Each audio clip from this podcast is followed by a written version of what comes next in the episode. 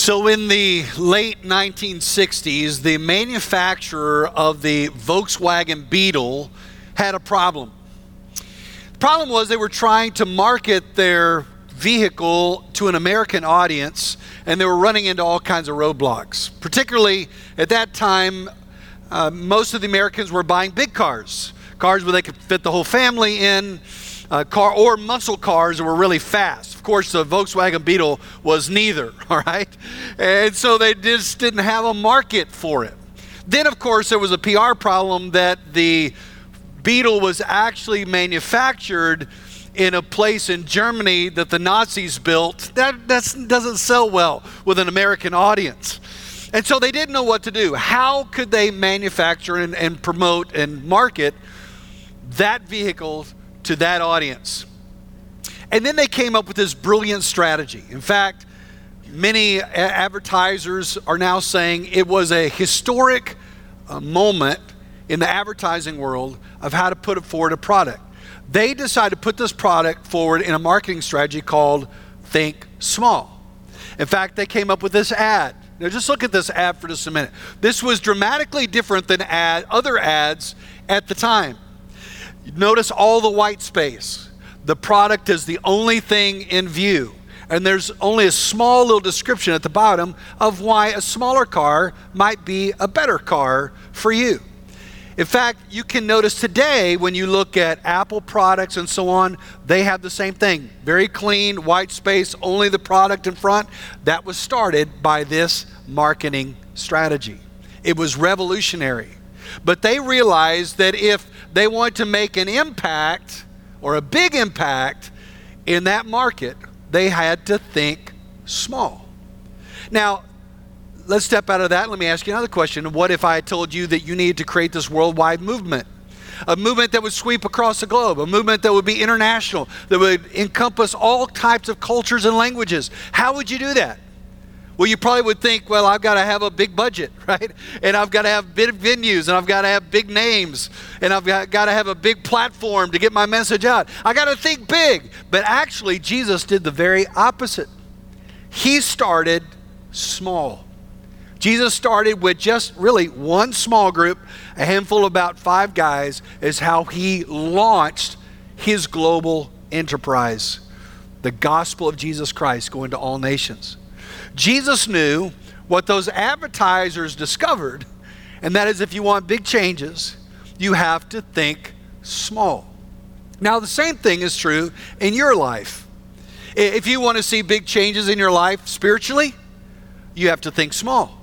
If you want to have uh, see big changes, relationship, uh, building more relationships and greater friendships, you have to think small. If you want to have a greater impact in the world, you have to think small. It's counterintuitive, but it's very, very true. Your problem is not that you're not thinking big enough, your problem is you're not thinking small enough. And if you're saying, What are you talking about, Craig? Uh, let me show you in the Bible. All right, get your Bible out, open up to the Gospel of John. All right, Matthew, Mark, Luke, John. All right, that's where we're going to be today. Gospel of John, chapter 1. Gospel of John, chapter 1. And while you're turning there, let me just kind of set the stage here for what we're about to read. Jesus has grown up in relative obscurity for some close to 30 years in a little town called Nazareth, located in the northern part of Israel, an area called the Galilee. Okay? And and now he's ready to start his his mission. Rise here. He's starting his ministry. And so he comes to John the Baptist. We'll talk more about him in just a minute who is baptizing people and he seeks to be baptized by John the Baptist. And as he's baptized, there John the Baptist realizes that Jesus here is actually the Messiah. He, he saw the Holy Spirit come on him like a dove. He hears the voice of the Father saying, This is my beloved Son. And he realizes that Jesus is the Christ. Jesus leaves that baptism. He goes in the wilderness for 40 days and nights uh, to fast and to pray. And he comes back now to where John the Baptist has been baptizing, and he's going to gather his first followers. That's where we pick up the story here in John chapter 1, beginning of verse 35. So re- join uh, with me as we look at this one. If you're with me, say amen. All right, John chapter 1, verse 35. This is the word of God. Uh, the next day, John was standing with two of his disciples, and when he saw Jesus passing by, he said, Look, the Lamb of God. The two disciples heard him say this and followed Jesus. And when Jesus turned and noticed them following him, he asked them, What are you looking for? And they said to him, Rabbi, which means teacher, where are you staying? Come and you'll see, he replied. So they went and saw where he was staying, and they stayed with him that day. It was about four in the afternoon. Now, stop right there for just a minute. John the Baptist is a key figure in this part of Jesus' story. John the Baptist was, uh, was a fiery preacher, and he had one job, and that one job was to point out who the Messiah was going to be. In many ways, John the Baptist was the last of the Old Testament prophets. All the Old Testament prophets basically had a message that said, The Messiah is coming, the Messiah is coming, the Messiah is coming. John the Baptist's job was to say, The Messiah is here. In fact, he's right there. That's the Messiah. That was John the Baptist's job. And so when Jesus comes back after his 40 days of prayer and fasting in the wilderness, John the Baptist does his job. He says, Look, the Lamb of God. Now you might say, well, why did he say, Look, the Lamb of God? I mean, why didn't he just say, That's the guy, you know, or that's the one I'm telling you about? But here's what you got to understand the term Lamb of God was understandable to a Jewish audience. They understood this because once a year, on a day called the Day of Atonement, the high priest would bring out a lamb. And, and he would put his hands on that lamb, and all the sins of the nation would be put on that innocent lamb, and that lamb would be offered up as a sacrifice, an atoning sacrifice for the sins of the nation. Right? They understood what Lamb of God means. That's that lamb. Right? So when Jesus, when he talks to Jesus or points out Jesus and he says, Behold, the Lamb of God, what he's saying is simply this that's the one who's going to take away your sin. That's the Messiah I've been talking about. That is the one that will atone for our sins and make us right with God.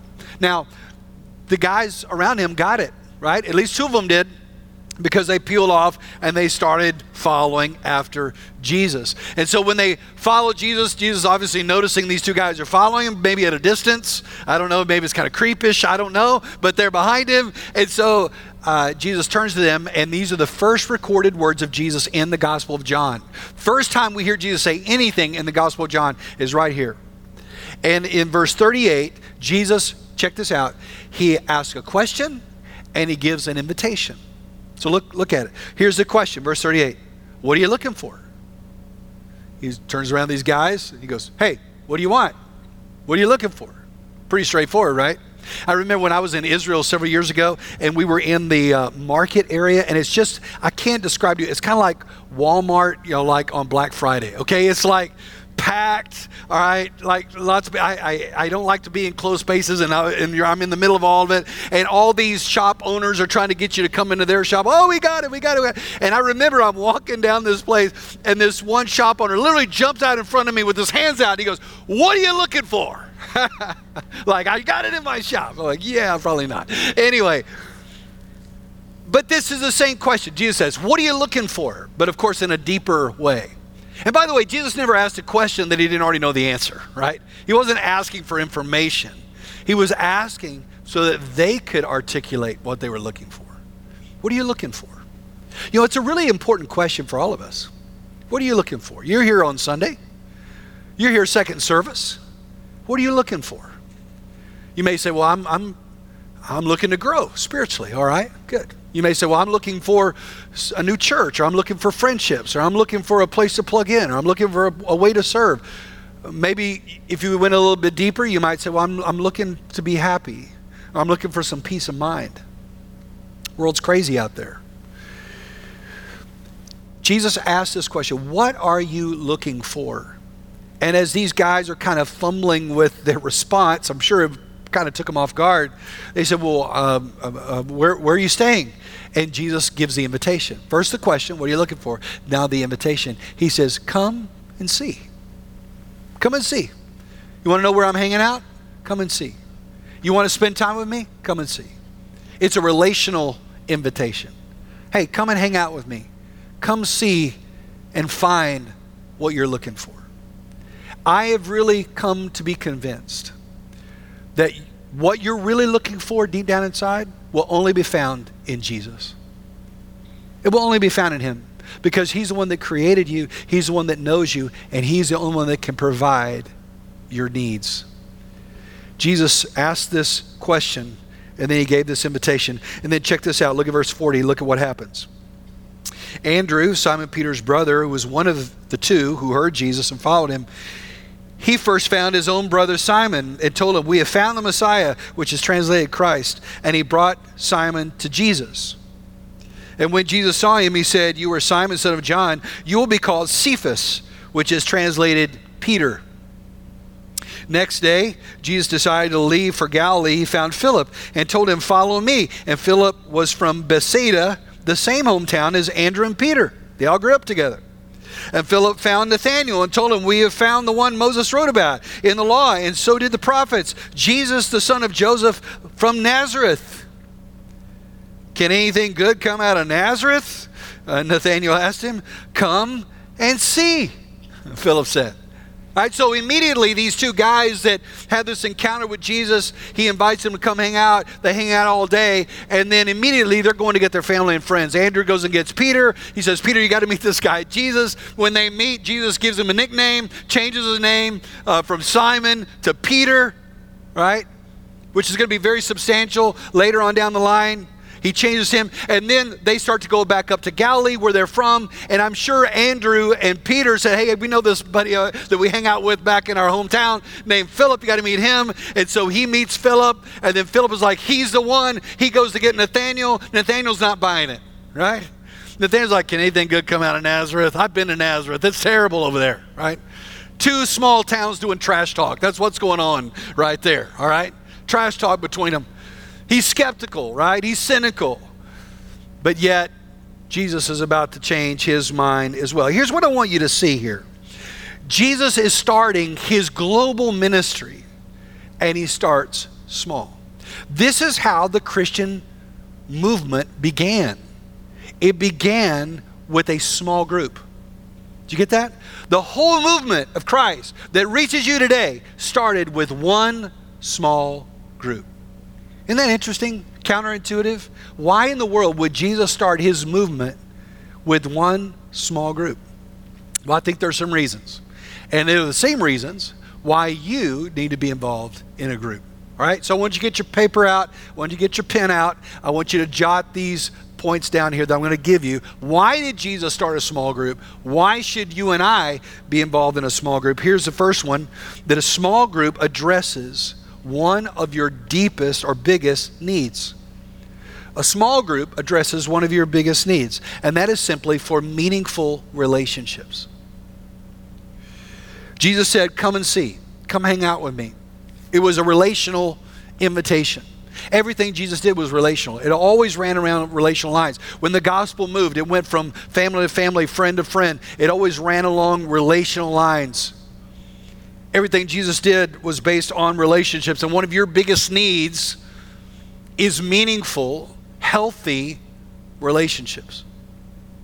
That's one of your biggest needs. That's one of my biggest needs. And the reason why I'm saying this is because people today are incredibly polarized. Would you agree with that? We're, pro- we're probably more polarized today than I've ever seen in my lifetime. We're polarized on all kinds of issues. Uh, even within the church, we can become incredibly polarized over all kinds of issues today. And, and when we're polarized like that, then what you find is that loneliness begins to sink in. You begin to feel alone. A- after this pandemic, we had to deal with isolation, we had to deal with quarantine, we had to deal with social distancing, and, and, and we're feeling the effects now of that emotionally. One uh, recent uh, survey of 950 Americans indicated that 36% of all those surveyed said that they were constantly feeling alone. Constantly feeling alone. 36%. That is, out of one out of every three people that you meet feel desperately alone. One out of three.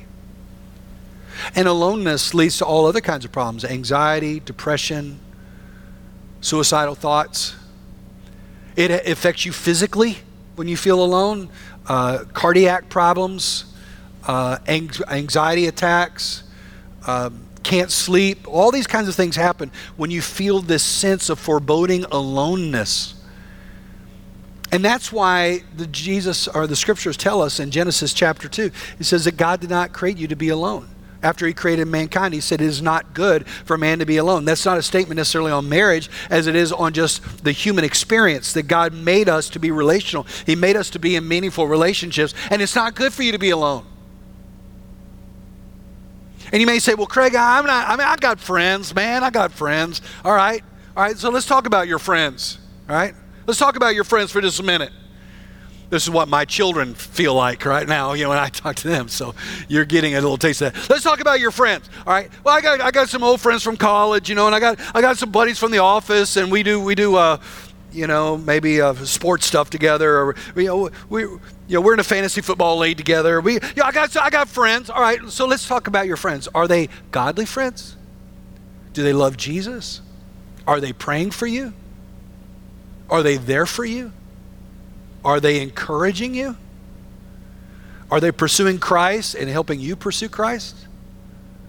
Or are they just people?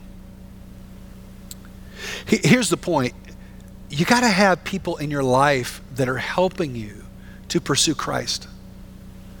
And you were wired for these kinds of friendships. Listen, Jesus started a group because he knew that they needed each other.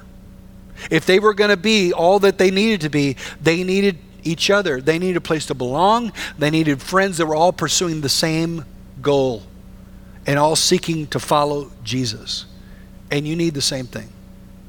So, a group helps you meet one of your biggest needs in life, and that is meaningful relationships. Here, here's the second reason why Jesus started a group. He started a group because a small group produces big growth. A small group produces big growth. You look at the changes that took place in these these guys' lives, right? When they started to follow Jesus in this group, they experienced a lot of change. Uh, John, the, wrote, the one that wrote the Gospel of John, he and Andrew, they changed from being seekers to all of a sudden being convinced that Jesus is the Christ. That's a huge change in their life, huge growth in their life from questioning to having conviction. Peter, he, he goes from just being a fisherman to now being a foundational leader. In fact, later on, Peter will declare, You are the Christ, the Son of the living God. And Jesus will say, On this rock I will build my church. I mean, Peter emerges as one of the primary leaders of the Christian movement. But he wasn't that before. He was just a fisherman before, right? Huge change, huge growth in his life. Even through failures, he grew, right? If you study Peter's life. Same thing with Nathaniel. Nathaniel was cynical. Nathaniel was skeptical. Nathaniel had all the questions, right? Uh, can anything good come out of there? And, and yet, Nathaniel becomes one of the 12 that takes the gospel to the ends of the earth. He's incredibly devoted. And my point is that every life Jesus touches, he changes. And the best way for you to experience change and experience growth in your spiritual life is through a group. Now, let me just say that I'm going to reach on out here and make a statement. Out of all the years of pastoral ministry that I've been involved in, I, I can honestly say I do not think that you can grow spiritually apart from a group. You cannot grow to your ultimate potential apart from doing life in community with other believers. It just doesn't happen. Yeah, you can listen to messages on podcasts. Yeah, you can read the latest Christian books. Yeah, you can listen to great Christian music. Yeah, you can worship online. But you cannot grow to the degree that you could grow apart from a group. And the reason why is simply this that the group creates the optimal environment for spiritual growth.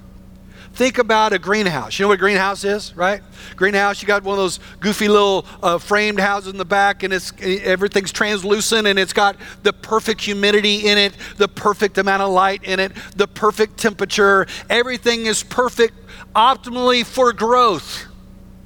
And that is what a group does. A group provides the optimal environment for your spiritual growth. You say, well, like what? Well, we're going to teach the whole rest of the series on that.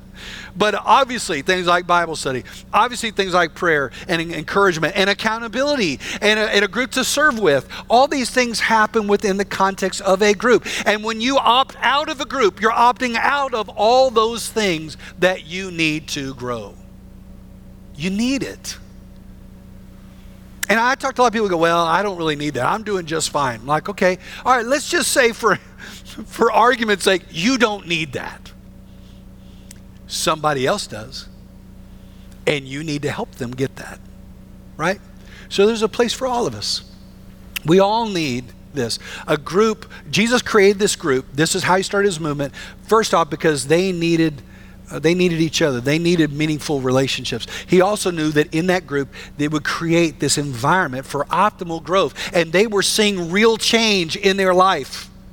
And my friends, you will see real change in your life when you commit to group life.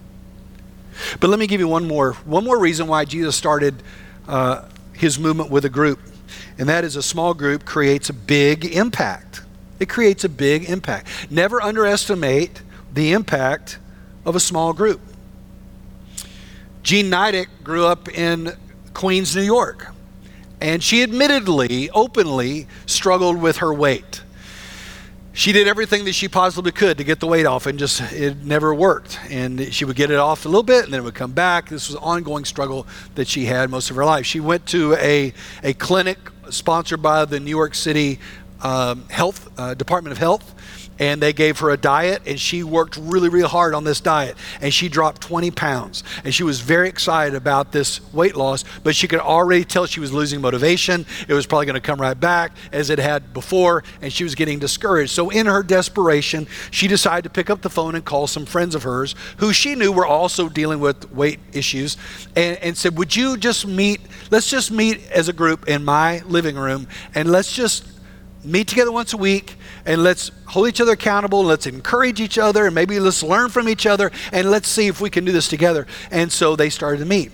Well, come to find out over a couple of weeks, everyone in the group started losing weight. Every one of them. They started getting healthier, getting stronger, starting seeing results. Well, they started talking to all their friends, and now their friends are wanting to get in this group, and the other their friends are wanting to get in this group. They, had, they were trying to fit about 40, 50 people inside this living room, and it just wasn't working. But this little group that saw some life change, all of a sudden the word was getting out, and everybody else wanted it. Today, that little group is called Weight Watchers, that is scattered all over the globe. I mean, internationally, it's a movement but it started with one lady and her friends in a living room in Queens, New York. Never underestimate the power of a small group for a big impact. Same thing happened with these men.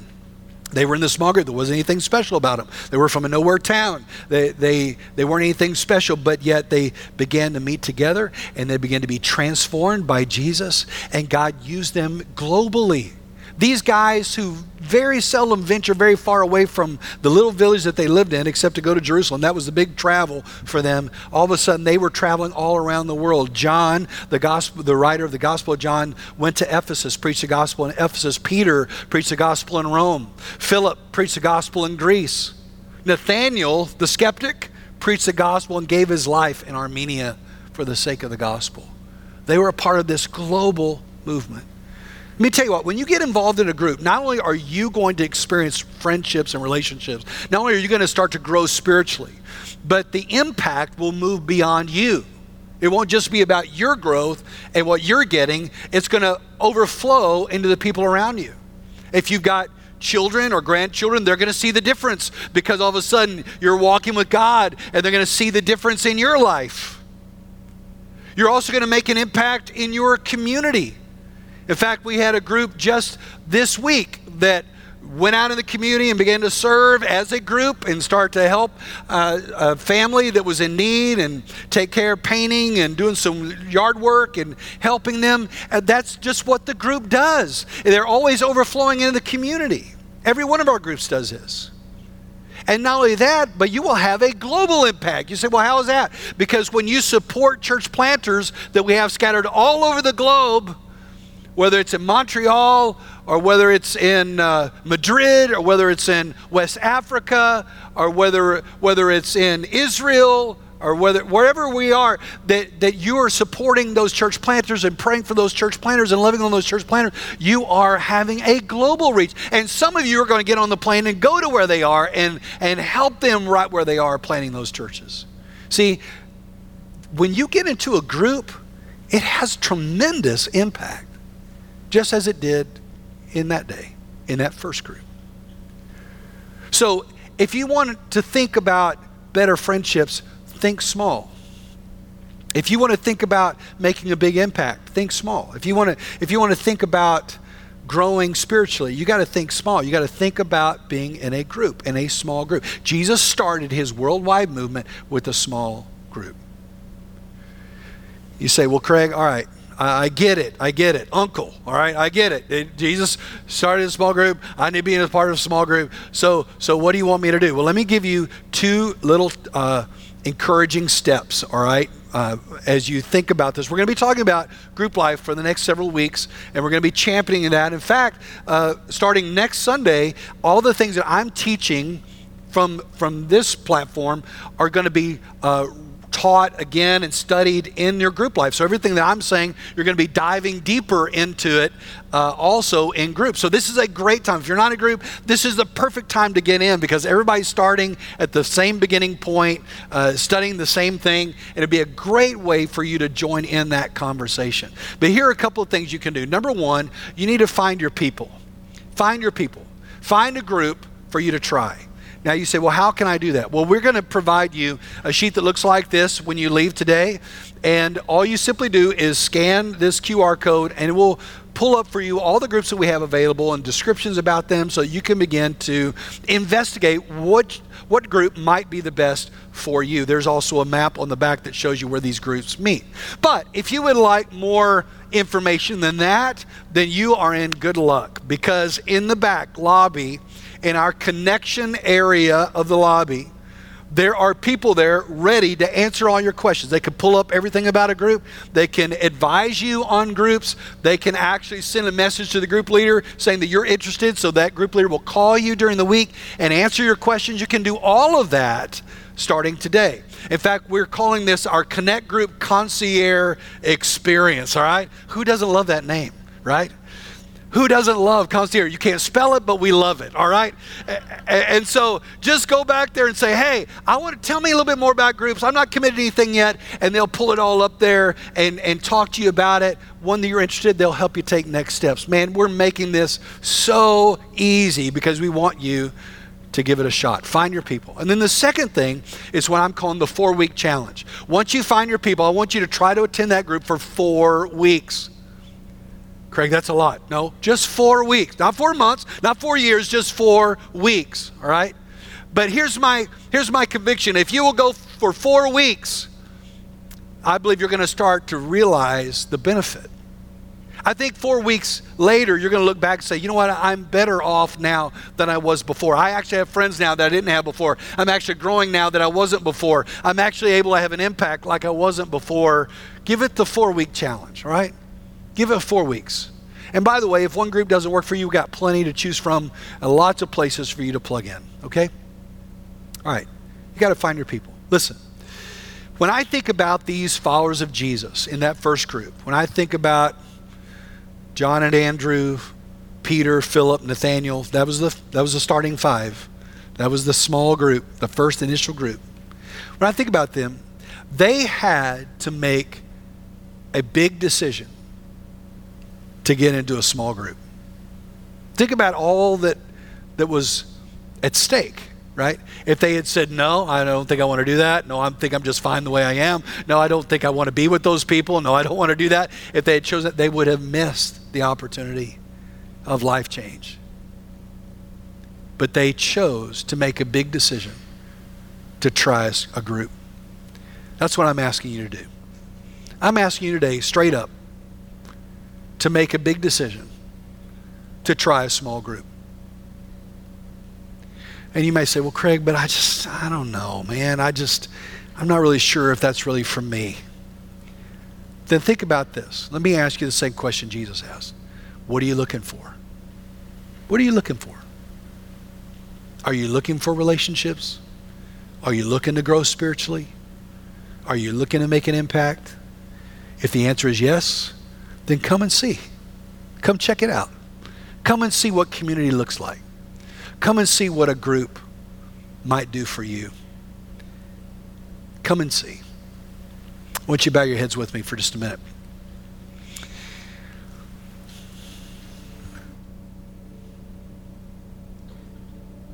When Jesus invited these men into this group, he was inviting them to have a relationship with him.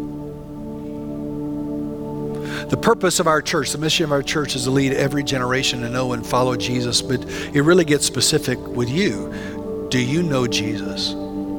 Are you following Jesus? And you may say, Well, I, I believe in the Bible, I, I believe in God, I, I believe in Jesus. I grew up in church. That's great. But do you know Christ? Has there been a moment in time when you give your life to Christ? Have you turned from your sin and placed your faith in Jesus Christ? The Bible says if you confess with your mouth that Jesus is Lord and believe in your heart, God is raised from the dead, you will be saved. Has there been that moment of confession and declaration? And if you say, Well, I, am not sure, I think so, I don't know, then you can know. You can know for sure right now. The gospel is simple. When we were far from our sin, wayward from God, that He pursued us in the person of Jesus. And that Jesus went to a cross, and on that cross, He paid the penalty for your sin. He died in our place as the atoning sacrifice. He was the Lamb of God who takes away our sin. He was buried. He rose again the third day, and He offers you new life. He offers you forgiveness. He offers you reconciliation with God. But you have to turn to Him in faith. And I want to invite you to do that right now. And if you say, Well, Craig, I'm unsure what that means, then right where you are, right where you're seated, you can say yes to Jesus. You can choose to follow Jesus. And I want to lead you in a simple prayer of faith to say yes to Christ. Now, it's not about magic words that you pray. God sees the, your heart. But if your heart is to turn away from your sin and to follow Christ, then Jesus said, Whoever comes to me, I will by no means cast out. And today could be your day. This could be your moment. Right here, right now. So, just with your heads bowed, if you'd say, Craig, I, I, I need Christ in my life, I want to be right with God. Nobody looking around, just lift up your hand and say, Pastor, pray for me. I'm not going to call you out, but I will see your hand and I will lead you in a prayer right where you're seated. So just lift up your hand. Pastor, pray for me. I need Jesus. I need Christ. All right, thank you. Thank you. All right, thank you. Thank you. Anybody else? Several? Anybody else? Pastor, pray for me. I need Jesus in my life. All right. Okay. All right, put your hand down. Just pray this simple prayer with me. Dear Lord Jesus, I know I've sinned against you. I know I've gone my own way, and I have lost my way. But I believe, Jesus, that you died on the cross for me. And I believe you rose again from the dead. And so I'm asking you now, please forgive me. Please wash me clean. Please make me a new person. Fill me with your spirit. Today, I choose to turn from my sin and to turn to you and to follow you all the days of my life. Thank you, Lord, for loving me. Father, I thank you for your unfailing love, your goodness to us, and thank you that you came to bring us into fellowship with you and with others, and that we don't have to do this life alone. We don't have to live in isolation. That you provided a family for us in your family. So, Lord, I pray that that we would live in community and walk in community and radiate the gospel to those around us. Lord, we love you. We worship you. We praise you. And we pray this in Christ's name. Amen.